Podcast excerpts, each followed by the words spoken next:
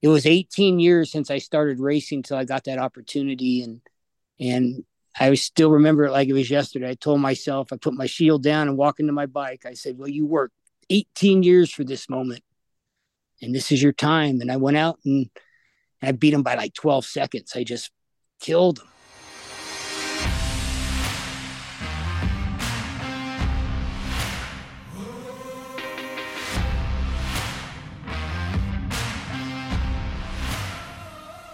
Episode 152, Tank Slappin' Podcast.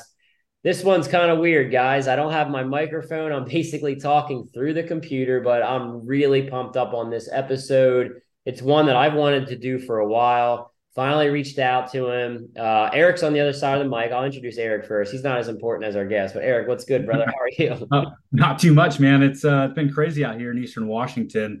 I uh, I was joking. I think I'm gonna have to tell Scotty Dubler to switch my name from the Nomad to the World Trade Center. It's uh, it's an inferno over here, man. It's uh, oh, that's crazy. I saw the uh, Cody Kopp posted something and all the smoke and shit. That's gnarly. And then California is getting hit with hurricane. I didn't even know that was a thing. So, uh, yeah, uh, Hurricane Hillary, It's deleting thirty thousand emails as it hits the shore. yeah. Well, dude, this is a good one, man. I mean, I've I, I like having these guests uh, on. I've mentioned multiple times. I really enjoy these interview pods, and especially guys who I grew up watching, kind of heroes from the the '80s, the '90s, the Camel Pro days and we got Jimmy Filice coming on the podcast here in a minute, man. I'm super excited. Uh, honestly, Erik, I, I hadn't, you gave me shit. You're like, oh, he's number 65 on a Yamaha. And I was like, dude, I, I didn't even know he was number 65. like, I, uh, I had no idea that that was a number he ran and, you know, call me a bad fan or whatever, but I'm, uh, you know, it, he's, he raced with a lot of people we've had on this podcast, you know, Kocinski and, Wayne uh, Wayne Rainey and Schwantz and Chandler and and Jimmy was oh man he was a legend. He has multiple you know career accolades in the 250 class and Grand Prix, AMA, flat track. Uh, very versatile rider, and he's got a lot of great stories. So I'm excited to bring him on. Um, I want to quick shout out a few sponsors, and we'll get him on the podcast. Want to make sure we shout out Mission Foods title sponsor of the show, keeps us rolling week in and week out. If you can support them, go buy some products, buy some chips, and give back to those who support us. Want to make sure we shout out Yamaha Racing and Yamaha Motorsports. Check out their website, yamahamotorsports.com, and Bell Power Sports. Check out bellhelmets.com to view their full line of products. If you tank slap, you got to be wearing Bell. We appreciate all they do for our podcast. Without further ado, let's bring him on. Jim Filice, how are you, brother? I'm doing well, thank you, Cory. Appreciate you coming on. Do you what do you prefer? Do you prefer Jimmy or Jim? I've heard it multiple ways. You know, through my career, it was so long, they changed my name a few times. You know, early in my career, it was Jim. Then later in the 90s and stuff, it went to Jimmy. And so, whatever you'd like to call me. I like Jimmy. I like Jimmy. Okay. that's a, that's kind of how I knew you as Jimmy Filice. Jim's a little freaking proper. I like Jimmy. That's that. Uh, I enjoy that. But uh, yeah, appreciate you coming on, man. Uh, I mean, obviously, we could have a four hour podcast. There's a lot to talk about, but I want to touch upon a few points in your career. And honestly, what kind of caught my attention reading about your your youth and your upbringing was um, it mentioned in like you know you're a smaller rider, of course, and and I was as well. Like when I graduated high school, I was five foot tall, 95 pounds. I was very very small and and I read that you know you you kind of got bullied a little bit in school for your height and me as well. And I thought that was interesting. And and then you picked up racing kind of uh you know throughout that time frame so talk about how that got started for you and maybe your first motorcycle and kind of how you got started. Well you know uh yeah it goes back to school days you know getting pushed around a little bit and getting in some fights when I was younger. Um didn't put up with much stuff so my dad told me if I straightened up and and did well in school, he'd buy me a mini bike, and he come through with that, and uh, it just progressed little by little. Went out to a little place and short tracked a little bit, where he parked his semi truck, what he he was doing for a living at that time, and and uh, it just progressed. And the first real motorcycle race I went to was the San Jose Mile, 1973. I got I got Gene Romero's autograph after he won that event, and that was really special. That that you know I grew up in that town, and and uh, that that race you know put a big impact on me, and I kind of wanted to go that way. I told my dad, and and he had some friends that were involved more in motorcycling than he was, and first race I rode was a track in Monterey, California, Monterey short track at the fairgrounds, and finished last. I didn't, you know, do nothing great, and uh, but I enjoyed it, enjoyed the competition, and just you know, it's a family sport, and when you start young like that, everybody's involved, sisters and mom and dad, and it just it just you know be, became that, just going to the races with the family and enjoying it, and never really thought that I was going to go very far or were where I wanted to go. I just kept pushing and and uh, just progressing, I guess. So, having grown up in California in in that era, um, it it seems the reason that you kind of grew up in the uh, the shadow of on any Sunday. Would you say that film influenced your um, your career as a racer, whether or not be your heroes or the style, um, kind of the culture. How, how big of a um, impact did that film have on you growing up in California during that era? It had a big impact. Actually, when I went to see that that film, um, Evel Knievel was playing the feature film, and we were going to leave. We didn't even know what the heck on any Sunday was, and it's even before I even had a motorcycle and to watch those guys on the big screen going around, you know, Columbus, Ohio, or some of the racetracks, San Jose Mile, and just seeing that at that time left such an impact on me. That's what I wanted to to try to you know do and and i think that's why i asked my dad for a motorcycle. And at that time flat track racing was very popular in northern california. We had probably three four races a week you know um, we'd have wednesday night at fremont and uh, we would have Monterey Short Track, we would have Oakdale, Salinas Airport, and uh, just just so many racetracks and so many riders at that time, and uh, it was just a it was a fun time for me. You know, I and I was about 12 years old. I had my first major injury. I, I cut my finger at, at Fremont. I was leading the points, and it was the last race of the year. My my little Yamaha 80 blew up and seized on the front straightaway. So I pulled my my clutch in and I had my hand up, and somebody clipped me and got my hand caught in between the clutch lever and the handlebar, and and that was like that was a turning point for me because it was a pretty serious injury. It cut it pretty well, and my grandma come over and my mom and dad, and they asked me, "Do you really want to do this?" and and you know at, at that point I, I had that in me. I felt like that i was okay and i did well. And and this is a couple years after i got started and i just kept just trying and trying and trying to get opportunities. And we didn't have a lot of resources, but my dad knew a few people that supported us, like a man named Robert Consilla that put a lot into us, and he helped Doug Chandler as well in mini bikes, and so many people that that uh, I look back to my career that really kind of made my way. Um, you know, give me the opportunities, and and I was fortunate enough to see the opportunities and capitalize on them, and just keep progressing and get more opportunities it's kind of crazy now. I mean, looking back back when you were young, it wasn't super easy to go get a, a mini bike um, and go racing like it is now. I mean, we have kids now that they can hop on a strider when they're, you know, a year old and then they go to a STACYC and PW and Cobras. And I know I have a little one and we have more bikes in the garage already than I've ever had in my life. Um, but back during your time for like, a lot of your guys' bikes, your mini bikes, look kind of sketchy. They were like they look like they were custom built.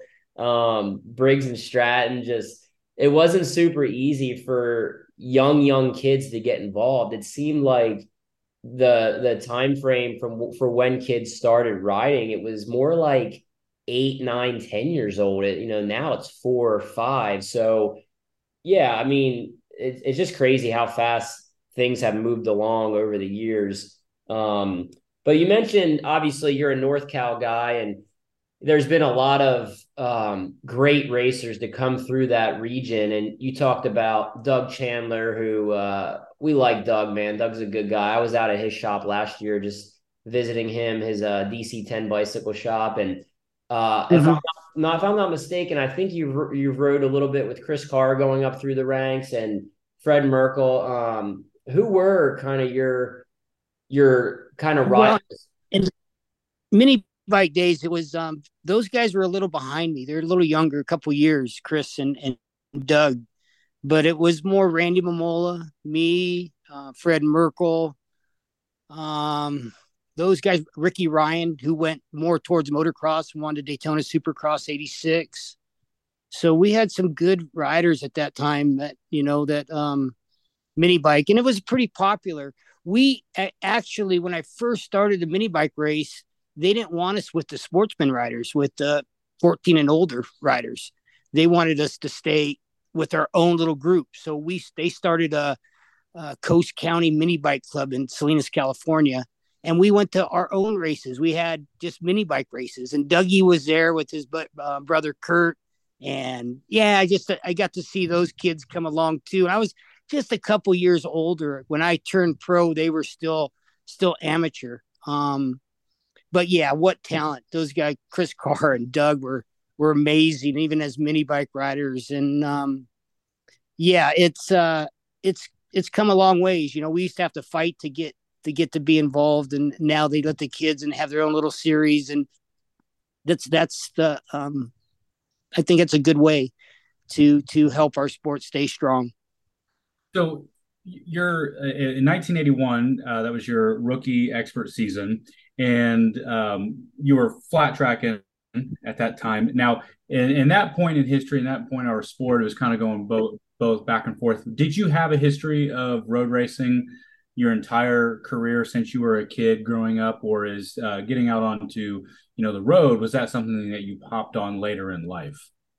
Well, um, my dad bought me a TA 125 when I was 13, and Walt Masterson had to sign. A, he was our district referee he was actually he's actually Kenny's uh, father and um, stepfather.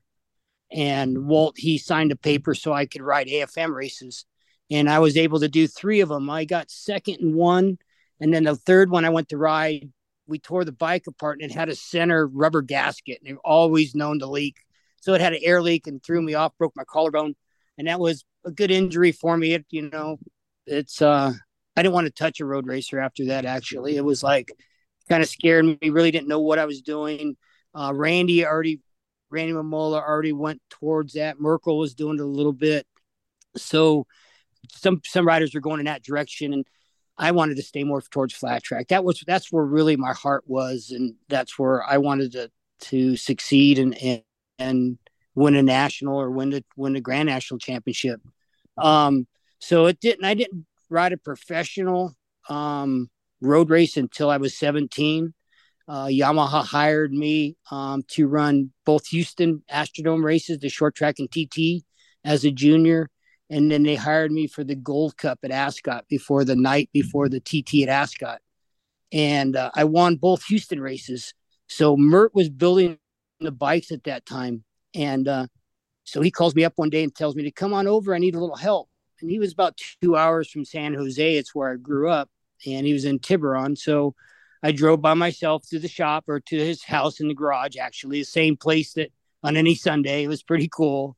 And uh, he had a brand new road racer in a crate for me.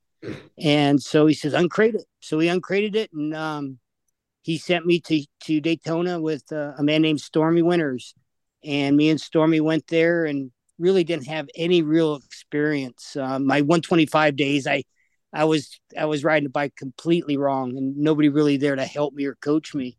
And uh, so I went to Daytona, and uh, we really didn't know what I was. I didn't know what I was doing really. Um, really wasn't nervous, and that was a really kind of a a weird thing for me, you know, because I get jittery before the before the races, dirt tracks, you know, little nerves, and and uh, but the road racing didn't bother me at all. And I went out and uh, I won that race, and uh, so at that point, um, Kenny started to get a little bit of interest in me, and Ken Clark was my main believer in me. He started to help me, and he was a Yamaha team manager, and he started to help me at 16 years old.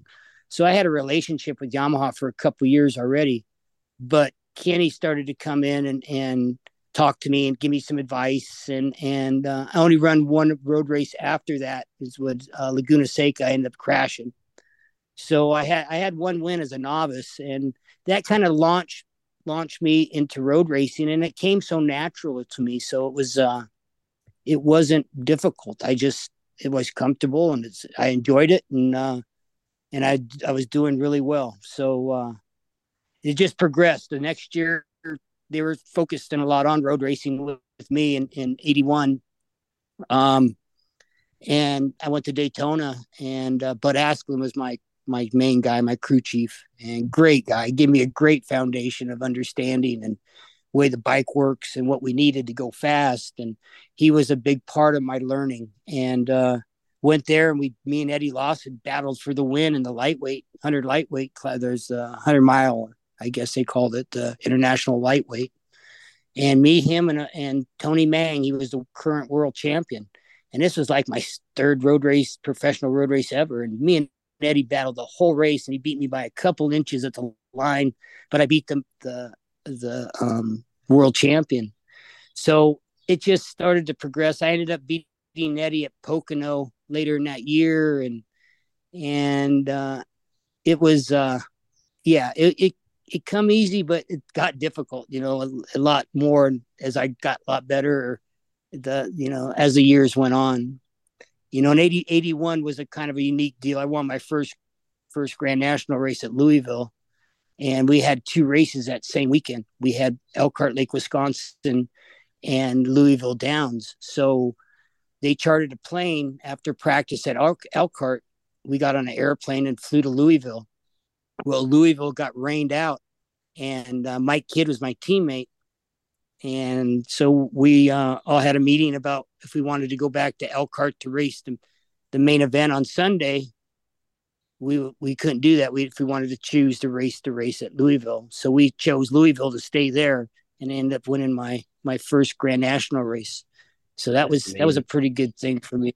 Eighty one, yeah, yeah, that's super cool. I mean, it's and it's underrated in general to win. I mean, to even be competitive your rookie season, but to go out and and win a race in the early 80s as a rookie with the with the competition that was out there. Uh and you're you know you're focused you know you're really focusing on road racing as well. And to uh double up in one weekend and win your first race. And then you went on obviously uh a lot of listeners know you end up winning uh you won rookie of the year that season as well in the grand national stuff. So it's uh that was that had to be a um, what what what was that like? I mean, was was that kind of tugging on you different ways? I mean, did you when did the focus kind of shift to road racing? Because it it really shifted for you at some point. Um, I mean, you're you're already starting to kind of put some focus and attention on the pavement, but but then you go out as a rookie and you win the you win the flat track stuff. Was the money just so much better on the pavement, or you know what led to those decisions? Oh gosh, um, you know, it's like I say, my heart was in dirt track, and, and there there is money to be made there and opportunities, and and and in that era, you had to look for the opportunities to stay stay doing it, you know. So, um, yeah, it's it's uh, that was a tough decision. I I wanted to stay more towards the dirt track, but that year was a weird year. The eighty one, it was Roberts Lawwill was called Kenny Roberts and Mert Lawwill, they're partners. And we were basically a factory team. So we ended up racing Harleys being a factory Yamaha team. And after after I won that Louisville race, that was a borrowed bike because at the beginning of the year, the Virago just wasn't working, and I crashed three times at Ascot. So Ken Clark says we're going to park this bike. So we didn't have any any bikes. Mert had his own Harley, so he had to borrow a Harley for me to ride that race at Louisville. It was a borrowed bike, never seen it before, never ridden it. And it was just so, it was kind of a, a joke in the paddock or the pits that, you know, Team Yamaha was racing Harley Davidsons. So it was quite a unique year to even for me to go through. And it ended up where I focused more on the road race a little bit, rode to Virago at a few races, but it just wasn't wasn't ready to be to be out there and, and to do battle. So uh, you know, it, it was a tough deal.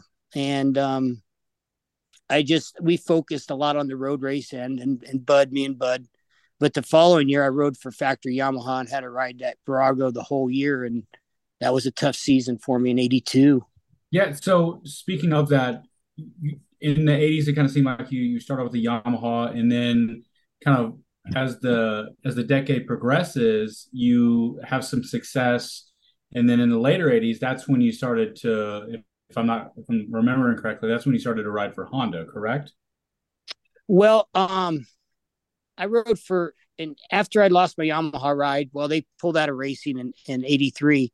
I got to ride the 500. And now in, in 82, I rode all the dirt tracks and I rode a 250 and, and 500 at the road races.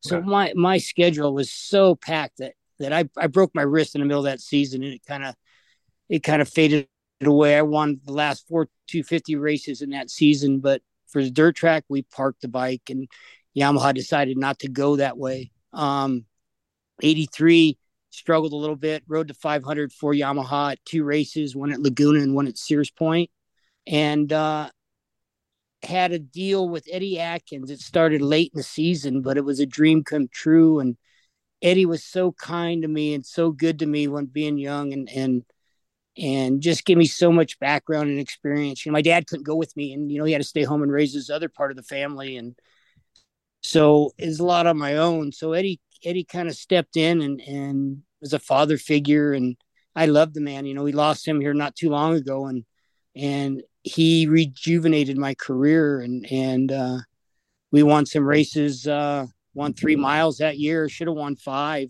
Um, got bumped off the groove the last corner at at Indy and broke a coil wire coil um, coil wire at uh, at DuQuoin.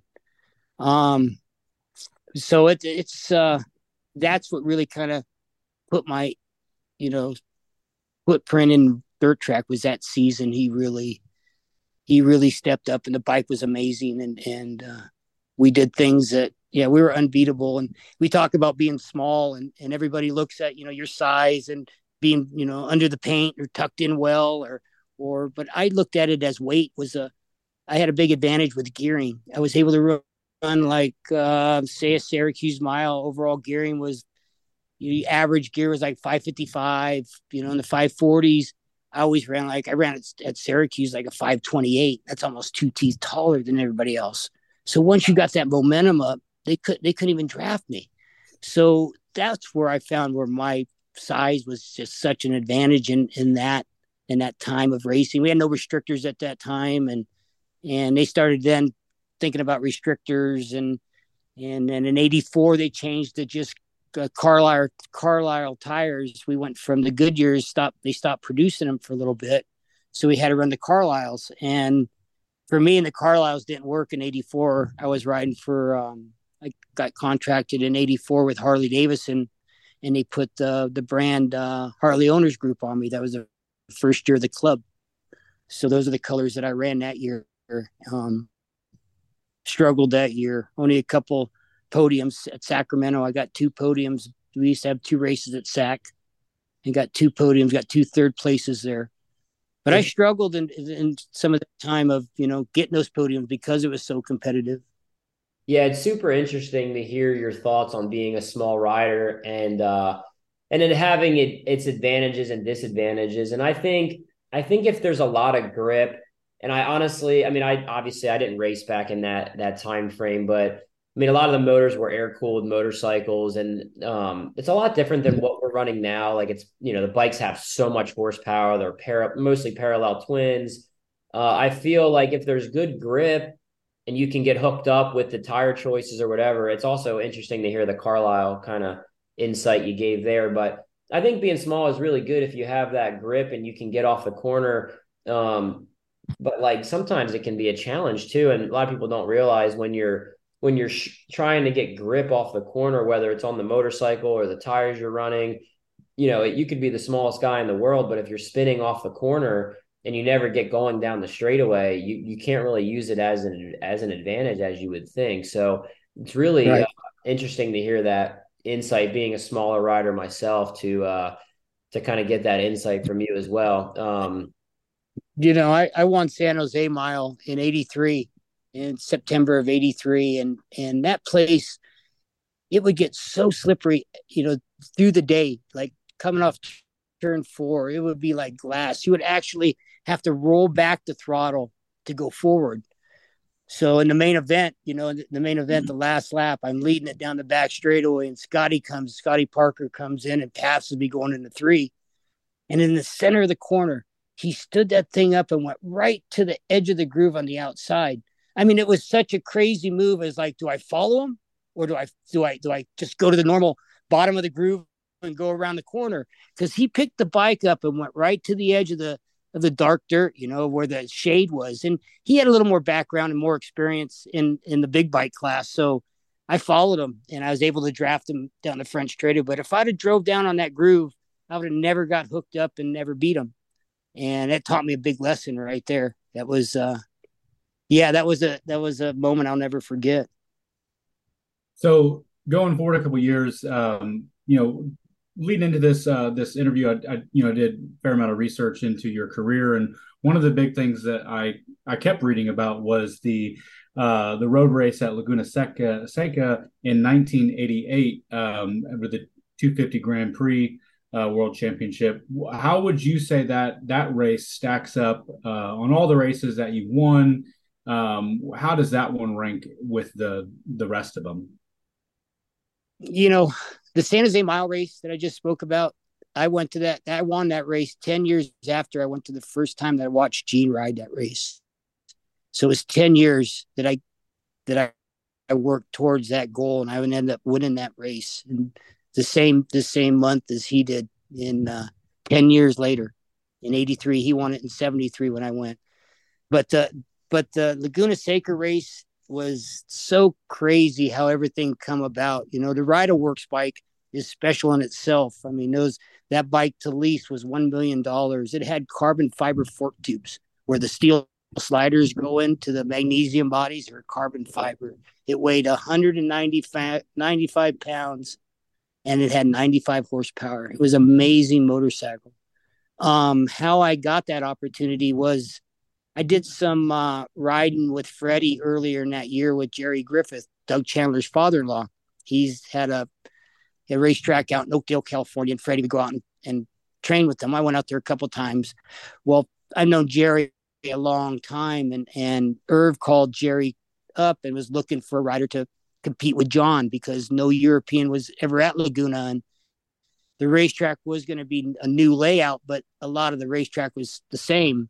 So they wanted somebody that was competitive. Well, I didn't ride a 250 for five years. The last time I was on a 250, I finished second at Daytona in 83. Uh, me and Bud Aksland just did a partnership and I rode for him there. And so it was like Jerry threw my name in a hat and uh, Erv called me up. I really didn't know Erv well and kind of offered me the deal. And, and he says, the only, the only obstacle we have is get you signed up. And it's like, well, I have a friend, Bill Spencer, who was just like a big mentor of mine when I was young and he was helping Laguna with the organizing some things. So they're in the process of entering riders and and people, and it was an open entry. There was really like so many riders that that entered that event, and uh, he calls me up and says, "Hey Jimmy," he says, uh, "I'm op- I'm going to put you down on the entry and." Do your entry. He says, "What number you want to run?" It's, this goes back to sixty-five, Cory. And I says, he says, we ran 165 in 81 when he raced against Lawson at Daytona. He says, why don't we just go with 65? And I said, sure, let's do that. And Springer, he was 65X and he's one of my big time heroes. And, and, uh, so I said, let's do it. And that's how that number kind of come into my life, basically was, was his, his choice. And it was a good choice. Um, and then it was, uh, and, and, then I, I went out there and, uh, showed up. They had a Thursday practice, one day more than usual practice. Usually they start on a Friday, but they gave like a couple hours for all the new people coming to this new racetrack in, in America. And uh, I went there and progressed, you know, through the through that week, through Thursday, Friday, and then like the last session of the qualifying, I ended up qualifying second behind John by just a little bit. And at that time, I always can go a little quicker than qualifying. So I knew that I was going to be competitive. And it was 18 years since I started racing until I got that opportunity. And, and I still remember it like it was yesterday. I told myself, I put my shield down and walk into my bike. I said, Well, you worked 18 years for this moment, and this is your time. And I went out and I beat him by like 12 seconds. I just killed him. And it was like, uh, didn't even really know that, you know, the, the bike that I rode in 83 at Daytona had one side disc. This thing was just so trick and such a great bike. We changed the transmission, internal gears for each corner, and the engineers. And I just never, you know, I rode for the factory Yamaha and, and had some great opportunities, but this was just extreme. It was a, it was a, it was a blessing. I, I just to this day, I don't even know why Jerry recommended me when you know his son-in-law was Doug Chandler. Dougie didn't have as much background on the 250 as me, but he was still a great racer. But, you know, I ended up with the deal and capitalized on it and opened some doors for me and really didn't know the bike. I didn't know, you know, up, you know, the, um, just the setups and just the, the experience on it. And yeah, things, things, uh, it was a dream. I, I, I still, to this day, was just uh, how everything fell into place. Nothing was planned. Never seen the bike until I seen seen it at the event um, just like like a miracle, really. Yeah, amazing. Uh, that's awesome. Yeah, I, I did some research on that, and I think it's really cool too. I mean, looking at where we're at now in MotoGP, we're uh, we're kind of really struggling with uh, with Americans just trying to be competitive over there. And looking at that race, it was pretty much all America. I mean, John Kocinski, who's uh he's a friend of ours, he listens to a lot of our shows, and he's been on, and he he qualified on pole, and you won the race. And I think in the 500cc class, it was I think uh, Wayne was on pole, and I think Eddie Lawson won the race. So a lot of yeah. a lot of Americans doing well that day.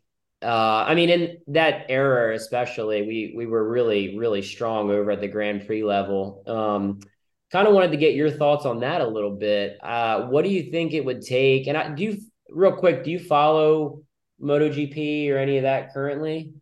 I, I follow all the races. Yeah. Okay. I, I, watch, I watch everything. What do you think it would take to get the Americans back to where we need to be at the world level? I mean, it's no secret. We've kind of been, I mean, it's a lot different. Like we could talk for hours about the landscape and the politics and things like that. But what do you think it would take uh, for Americans to get back to that level where we're competitive at that MotoGP level. You know, Kenny Kenny was a lot of the influence in all of that. You know what he did for his riders, and even myself. Uh, uh, I was part of their first management group in the, in the early days with Gary Howard and hired some the good people that to do the job he wanted. But his vision was for his riders to develop, and he would develop them and and make a way for them. And and what he did was provide the greatest opportunity that those guys had. And it takes more than just the rider sometimes. It takes the whole effort. And Kenny was, you know, behind that. And then Wayne was so good and Swanson, Wayne were battling. And I think Suzuki looked at that as to keep that battle going. So I think it even helped Kevin get over there a little bit. And uh, yeah, it's, you know, if it wasn't for Kocinski, you know, the Honda thinking Kocinski was going to win Laguna, I might have never got that opportunity. So it's for the Americans right now. It's uh, it's a tough road.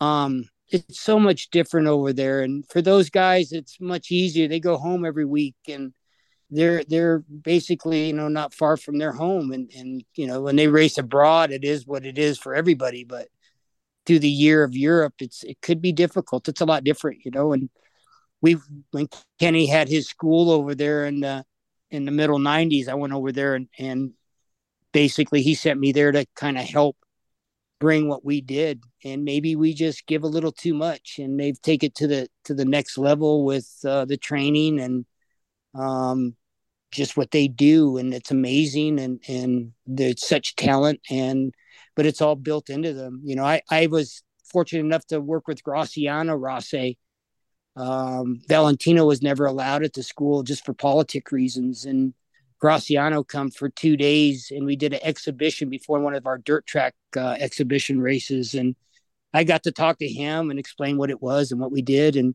and I'm not saying that I did anything to influence anybody, but Kenny Roberts did. He he, influenced that them over there, and and now uh, now they just take it in one step step further. It would take a big effort. I should get right to the point. It would take a big effort from us, and to provide an effort for the for the younger riders. There's talent here. I, I see these kids riding now, and from the from the junior cup to the twins cup to those kids are so talented but having the right avenue and direction and and uh and the people behind you from management to because management matters you know i left my management uh, early in my career and i did it myself but you know i settled for a lot less than i should have in some situations and but it's going to take a total package to to do that i believe and to recreate what kenny did you know just create a home and the comfort of there and know that they're getting taken care of. And and he did a great job and he's i believe behind a lot of our world championships. And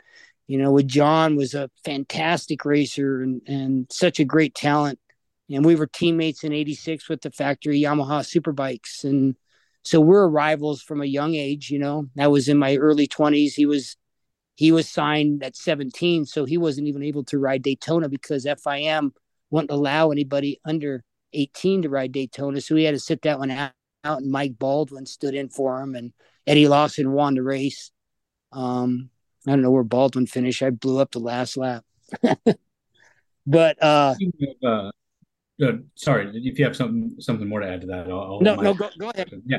So when you when you spoke about rivals, it you know something popped in my head here, and you know I, I was obviously being from NorCal. Uh, my condolences for that. It takes a lot to overcome that adversity in life, being from from from NorCal.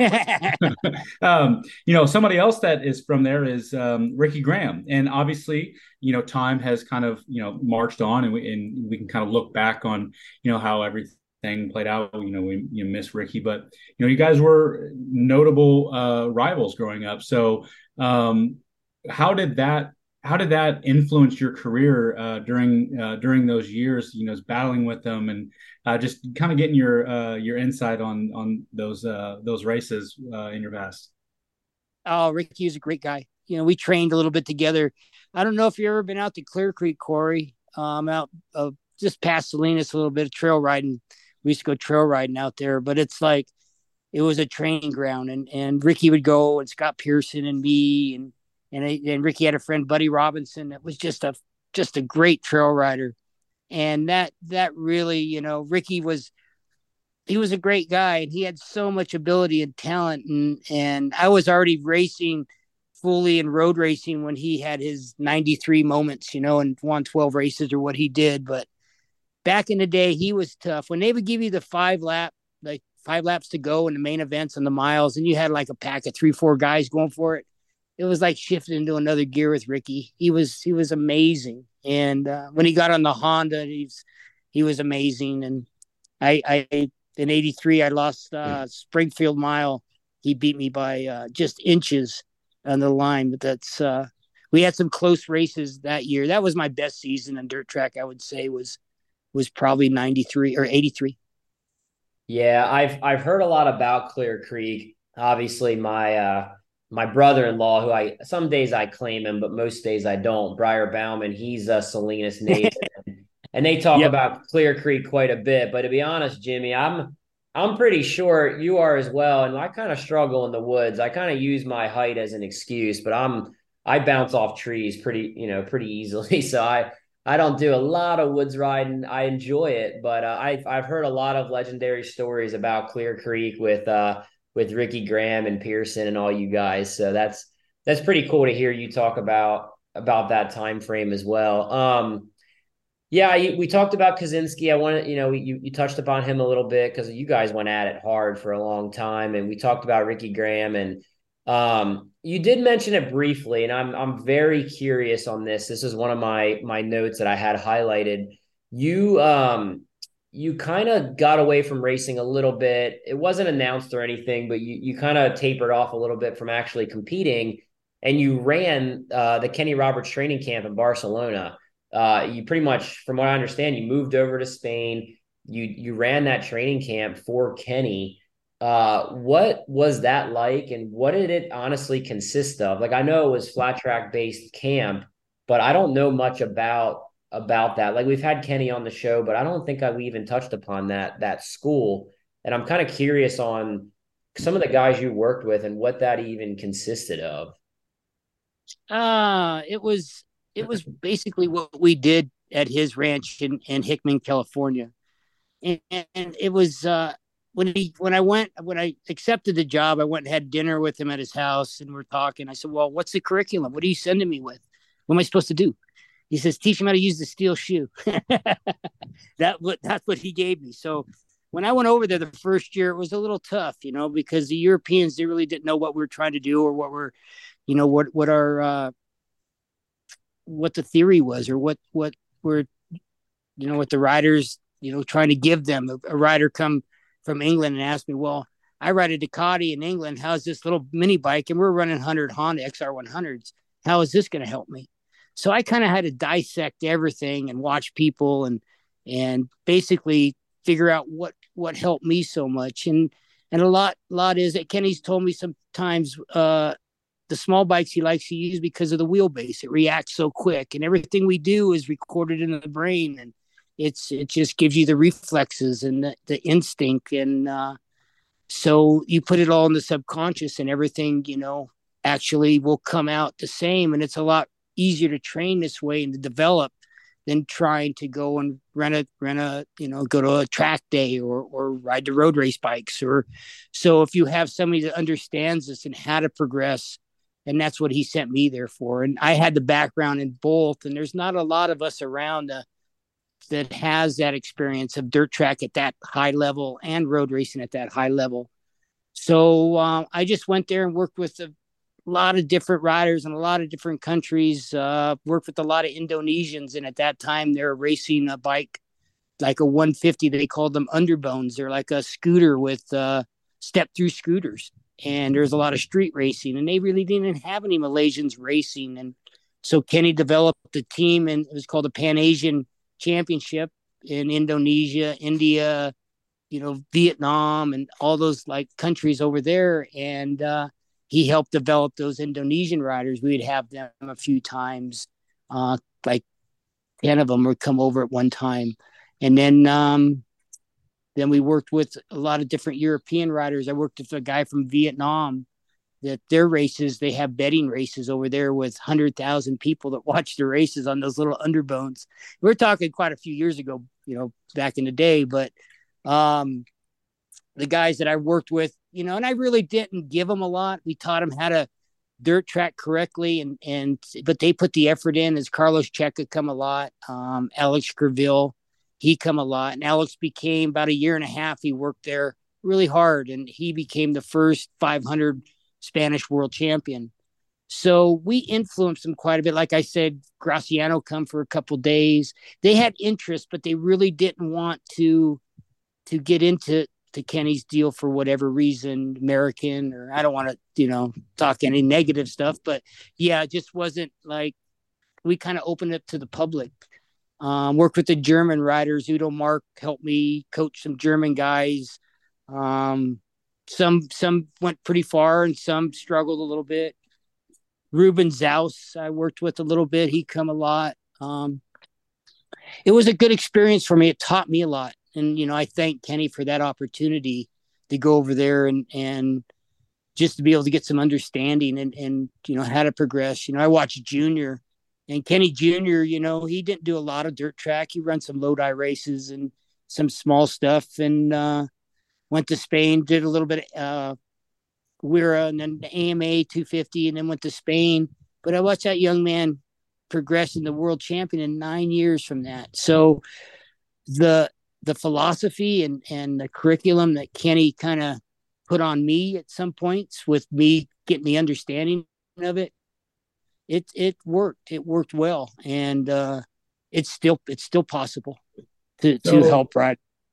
That you know, so what I'm hearing right now is I'm hearing a lot of uh, similarities, but you know, oddly enough, between you and Cory. Uh, you guys both uh, are teaching or coaching younger riders that don't really listen. So I'm just kidding, Cory. it made me think of uh, kind of today's, uh, you know, youth and crop. And I just kind of wanted to get your opinion on where you think um, the trajectory of AFT is going. Do you think positively about it? And on this podcast, we give it a lot of shit. But on the same token, commercially speaking and, uh, you know, marketability, it's, it seems to be you know tracking well. Um, but you know, someone that has your pedigree, what what are you thinking? What what do you see with the sport today? Well, I think they're doing a good job. I I see I see a um, you know racing's entertainment, so I see I see them doing a really good show, but we just need more teams.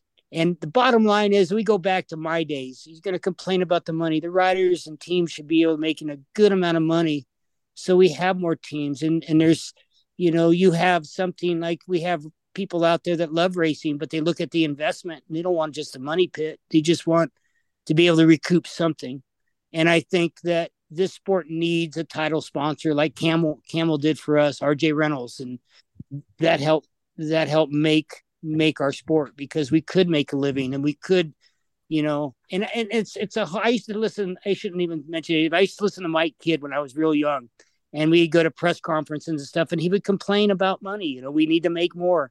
But he's so right you know because everybody deserves a good living if they're a professional athlete. And um, i would like to see the sport grow that way with money to for the riders and the teams to increase where they can make a quality living and and be a real professional and not have to go work during the week or or work in the off season or you know it's um that's the only downfall I see, other than what they do. They do a wonderful job. I love to see Ralph Sheheen back in the sport. He's so knowledgeable and such a good guy in, in general. And he does a 100. I mean, they both do. They do a great job in the announcing booth, and it's a, it's a nice, it's a good, it's a good show. It's I enjoy I enjoy watching the flat track.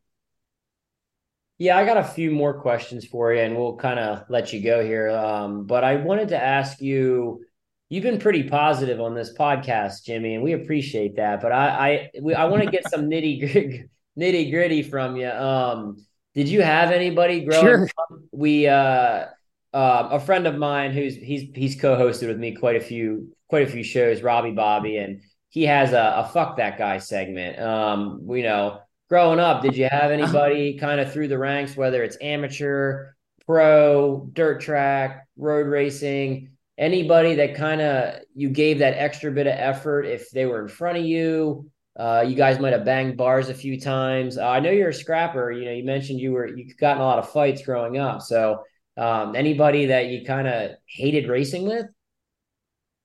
Oh gosh. Oh man. I, it's that's hard to you know some guys i was nervous to race with you know some guys timmy mertens was a little aggressive uh uh, Rodney Farris. We, me and Rodney, me and Rodney were novices together, so we battled a lot through our career, and he was such a talent too. Um, you know, I could tell you a funny story, and uh, I was me and my my my wife at the time, my girlfriend at the time, we're in in Santa Fe, and there was a guy, uh, Mike Gilkey, and oh, yeah. it was at the TT on on Wednesday night. Mike's a nice guy, I mean, but it was on TT on Wednesday. This is all me. This is not him. And uh, he he bumped me. We are both second to last and last in the heat race, and he bumped me going into the into the right hander, and I crashed. So the next lap coming around, it was a real slow right hander, so I smacked him right in the in the face shield when he come by. He's just standing there, I just smacked him, and then I didn't go over well. I got fined that night, and and then he wanted to fight me, and he was like six foot tall so Bubba Shobert, he always he always stood up for me. So we are at the water slides before uh before Topeka, Kansas, like the, that next Sunday. It was like the Wednesday night or Friday night we raced Santa Fe, and then on Sunday went to Topeka, and uh, Mike was there, and Bubba was saying, "Don't." he was trying to stick up for me, which I love Bubba Shobert. No, Cory, I really can't say. I don't. I don't really. I don't really have that. I used to race with Juan Garriga. I was in Fuji, Japan one time, and every time he'd pass me, he'd flip me off. And I think, what the hell's wrong with this guy? But everybody said he did it to him. So it wasn't just me. but I never yeah, I don't, I don't know. You know, I had rivalries like me and John. You know, we're superbike guys together, and and he told me in Loudon one time, and was in '86, and he says, "Well, Ken Clark promised me he's going to give me a 250 for this year." I said, "Was it in your contract?" He says, "No," and I said, "Dude, you ain't going to get one." And he says, "I'm going to be 250 world champion," and I laughed at him. But you know what? He became 250 world champion. It was wild because he was wasn't even riding a 250.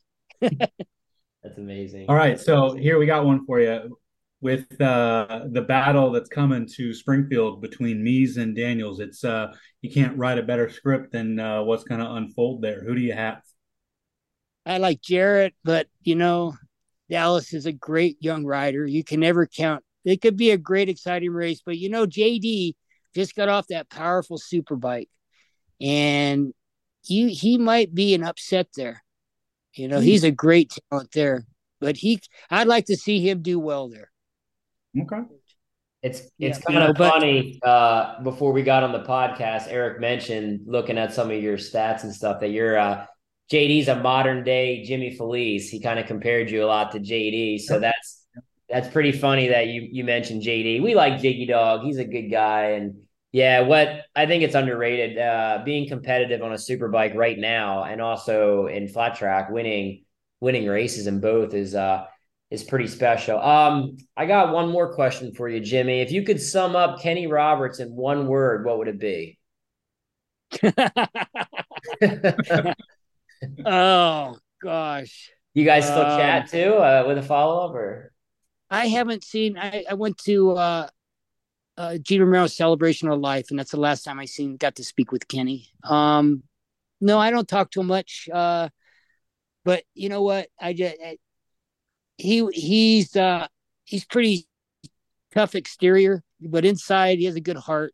You know, he he was kind to me at some points, and I I tur- I left him and turned him down to go to Europe and stay in America to, to dirt track, and and I was surprised that they were looking at me to hire me to go to, go to Spain to to run the school for him. So, yeah, I, I think you know, um, one word's a tough word. The king, I guess.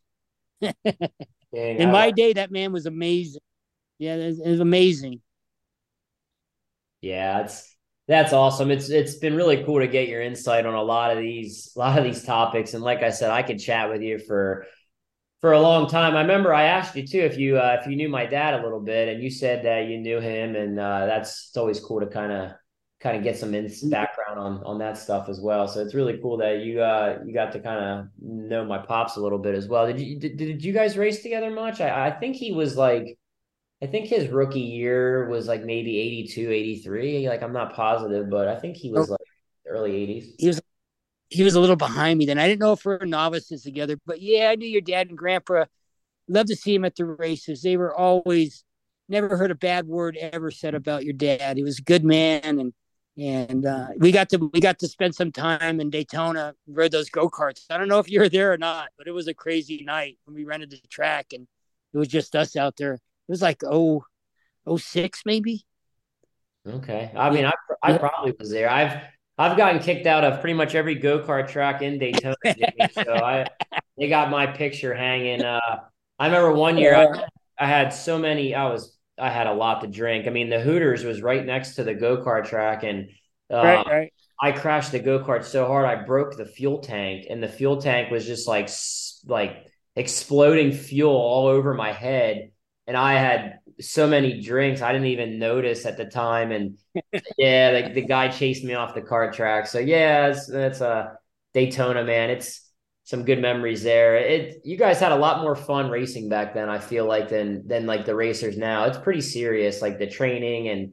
I mean, I, am not taking away from your guys' training. Like it was just different. I mean, a lot of guys like the Springers and the Pooveys, they were smoking cigs on the starting line, and it was just, it seemed like you guys enjoyed your uh, your weekends a lot more than you know uh, what what a lot of these guys are doing now. So it's it's cool to hear those stories. Well, the thing that I always say about this is, I you know, um, Deion Sanders could still be a lockdown cornerback in today's NFL, and I I think that you know a lot of the uh, motorcycle racers back in the day had the talent to compete today. Um, obviously, different training, different motorcycles. It would, you know, different culture. There's a lot of differences, but talent wise, you know, there's still arguments to be made. So, yeah, no, I, I, I, I agree. And so, Jimmy, I got one last one for you. What? So we got you on the podcast today. So we, uh, where? Well, lead up to that. Where do you live in California these days? No, I'm in Nevada. I'm just uh, okay. below Virginia City. Um, okay. Oldest historic town here. Okay, so um, good, good at you. Good for you for escaping. Uh, right. um, but I was going to say, when are we going to see you out of the race again? Do you still come to to uh, the races when we come out west, or um, we got to get you? Uh, we got to get you uh, out of the races again. Yeah, I um, I didn't make it out to Sacramento this year.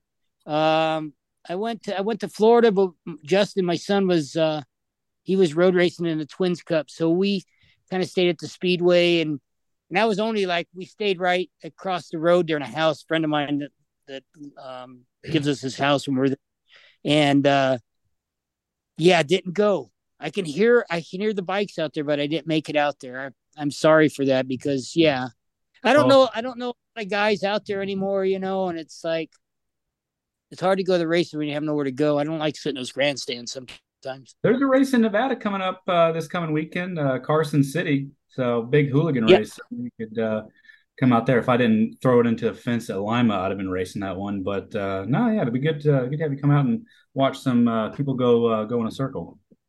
Yeah, I go I go out there quite a bit. Yeah, um, yeah, it's a good race out here, Carson City. They just had to they had a practice on uh, Saturday. Nice. And they have a, they have another practice on Wednesday. Um, my son's down he might go out and ride a few laps. And I have a little short track on my property here, so give me some lap time. I gotta I gotta coach the uh, my friends that are coming down to uh, yeah. So how's, how's the coaching going for you, Cory? You, you enjoying that? Uh, yeah, I enjoy it. I um I help out a uh, a 15 year old young rider who uh, just won the Horizon Award this year, Evan Renshaw, and he's turning pro next year. So working on trying to get him lined up with a good ride. And then I coach uh, Trent Lowe, who I don't know if I want to claim him either, but we'll claim Trent. But he's uh, rides for the Turner Racing Honda team and and doing well. Uh-huh. And uh, when Cody Kopp does good, I'll claim that I train him. But when he when he gets tenth on some of these tracks, I don't I don't always claim Cody. But no, it's it's going well. It it it makes me uh, kind of like I just retired last year, so I kind of it makes me want to get back on and and whoop their asses. We talk a lot of smack back and forth, but uh, it's uh, it's going well. And like you mentioned, uh, I I actually I uh, work for Moto America now, and I was I was with Chuck Aksland over the weekend, and he he mentioned to tell you hi, and we'd love to get you back at our Moto America race. So uh, if you if you have an off weekend and there's one you like, definitely reach out to me and we can uh, i'd love to have you at the races for sure. It's it's it's uh it would be cool to have you there. So definitely let, let me know. Thank you. Thank you. I appreciate that. Yeah me and chuck go back a long ways. His dad helped me a lot like i said.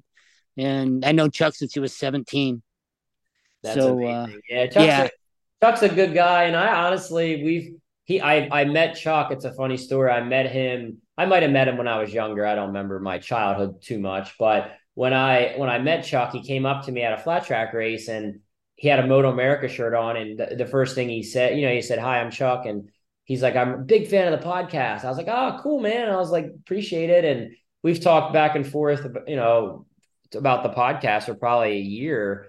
And then he he asked me if I wanted to work for uh, the series at uh, VIR and race control. And I was like, I was like, can you? I was like, do you have the authority to hire me? Like, I was serious. Like, I didn't know. I was like, your boss is gonna care. And he's like, and then he runs the series. So I didn't even, I didn't know. I was like, wow, Chuck, you're pretty fucking important. so I had no idea. But yeah, he's a he's a yeah, he was, guy.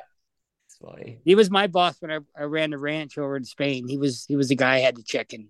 That's amazing. Yeah. yeah, yeah, he's a great guy, and it says a lot about I mean, if you knew Chuck, you would know why the, the series does so well, and him and Wayne, and and it's uh that's pretty cool. Uh, do, did you uh did you kind of were you just was Wayne? He's a little bit older than you, correct? Wayne and and uh, yeah. Schwancy, yeah. Yeah, Kevin, I think is close to my age, but Wayne's a little older. He's a couple years older. Yeah, yeah. But we grew up. We we grew up together. All I'd known Wayne since I was 15.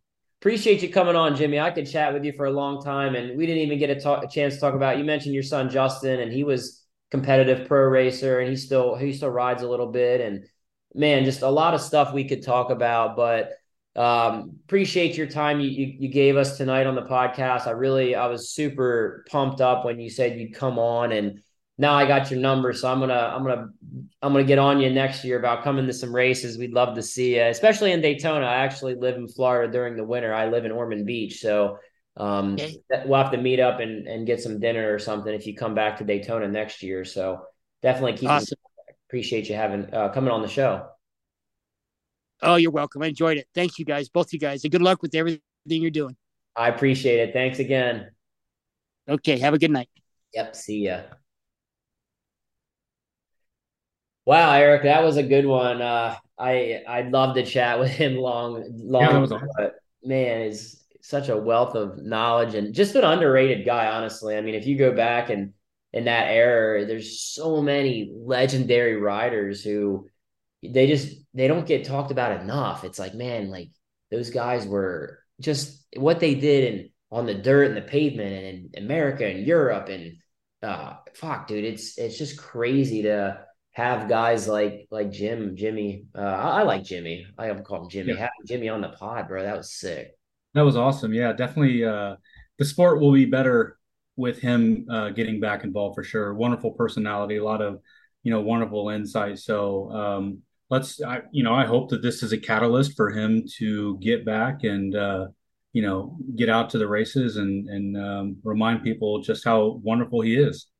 Yeah, and some of the guys he mentioned he worked with, I mean, we, he talked about a little bit, but when he rode for the the, the Roberts uh, Mert team, Mert Lawwill, he had he had Dick Mann. I, I, read that as his Dick Mann was his guy for suspension. Uh, Bud Aksland was his road racing mechanic. I mean, it's like he rode for like the most legendary guys of that era. They fucking built a team. They hired Jim Filice, so that's just like, that's oh yeah, sure. it's it's yeah. crazy. It's crazy for sure. But uh, yeah, great show, man. I, I loved having him on. I hope the audio on this is good, guys. Like I said, my I have three microphones and all of them were giving me problems tonight. So appreciate everybody for for listening. Uh, definitely give us some feedback on these on these interview pods. I want to shout out some more sponsors and make it happen. Indian Motorcycle, appreciate everything they do for the sport just a great lineup of bikes. I, I got to get my hands on one. I know Gary Gray listens to these podcasts. I'm still waiting for my Indian. I need to get on that. I need to cruise around town on an Indian Challenger. Moto America, appreciate everything Moto America is doing. The weekend in Pittsburgh, Erik, was another insane weekend of racing. Just golly, man. Uh, Jake Gagne won won his third Superbike title. Uh, that guy is unreal. It's it's really cool to see what he's doing in a really stacked Superbike grid. Want to give a shout out to Dunlop Motorcycle Tires, 19 inch, 17 inch tires, off road street. Make sure you check out their website, dunlopmotorcycletires.com. And Uncle Jerry, man, Jerry Stinchfield, Roof Systems, Roof Systems of Dallas, Texas. One of the most passionate guys in, in the sport right now. Does so much for so many teams, the riders, the series, amateur riders, uh, promotions, amateur events. Uh, if you uh, need any commercial industrial roofing done, Jerry is your guy. He's the goat of commercial industrial roofing. So big, big show. We got Hagerstown this weekend. I'm super slammed getting ready for for a long weekend of racing at Hagerstown. It, you know, it's going to be a yeah, it's it's a big job. So headed headed back. Going to be cool to see bikes on that racetrack August 25th and 26th. If you have any questions, uh, hit me up. I'm pretty easy to find. You can hit me up on our podcast page, social media do the best I can to get back to everybody. But hope to see a lot of fans in the grandstands at Hagerstown Speedway. We're starting practice at 11:30 both days with races to follow shortly after. 16 classes of racing, amateurs, professional, vintage, hooligan, youth riders. It's going to be a really cool weekend, and I'm I'm pumped for Hagerstown. But appreciate you, man, for for coming on the pod and co-hosting this one with me. That's really cool. Take sure. Well, it's a wrap. Amber's got dinner for me in the kitchen, so I'm gonna bounce, grab some food, and we will keep these pods going. We have Tyler Scott coming up next, guys. That's gonna be a good one. I saw a spicy one. Yeah, yeah, it's gonna be a good one. He, I shook his hand, and he's got a thunder grip on him, man. He, that guy, I can't fucking kick and shake a hand. he's a firm grip. But uh, yeah, we'll get him on next. And thanks for all the listeners. Uh, subscribe on the pod, iTunes, SoundCloud, Spotify. Hit us up, leave us a review. Appreciate you guys. Until next time, we out.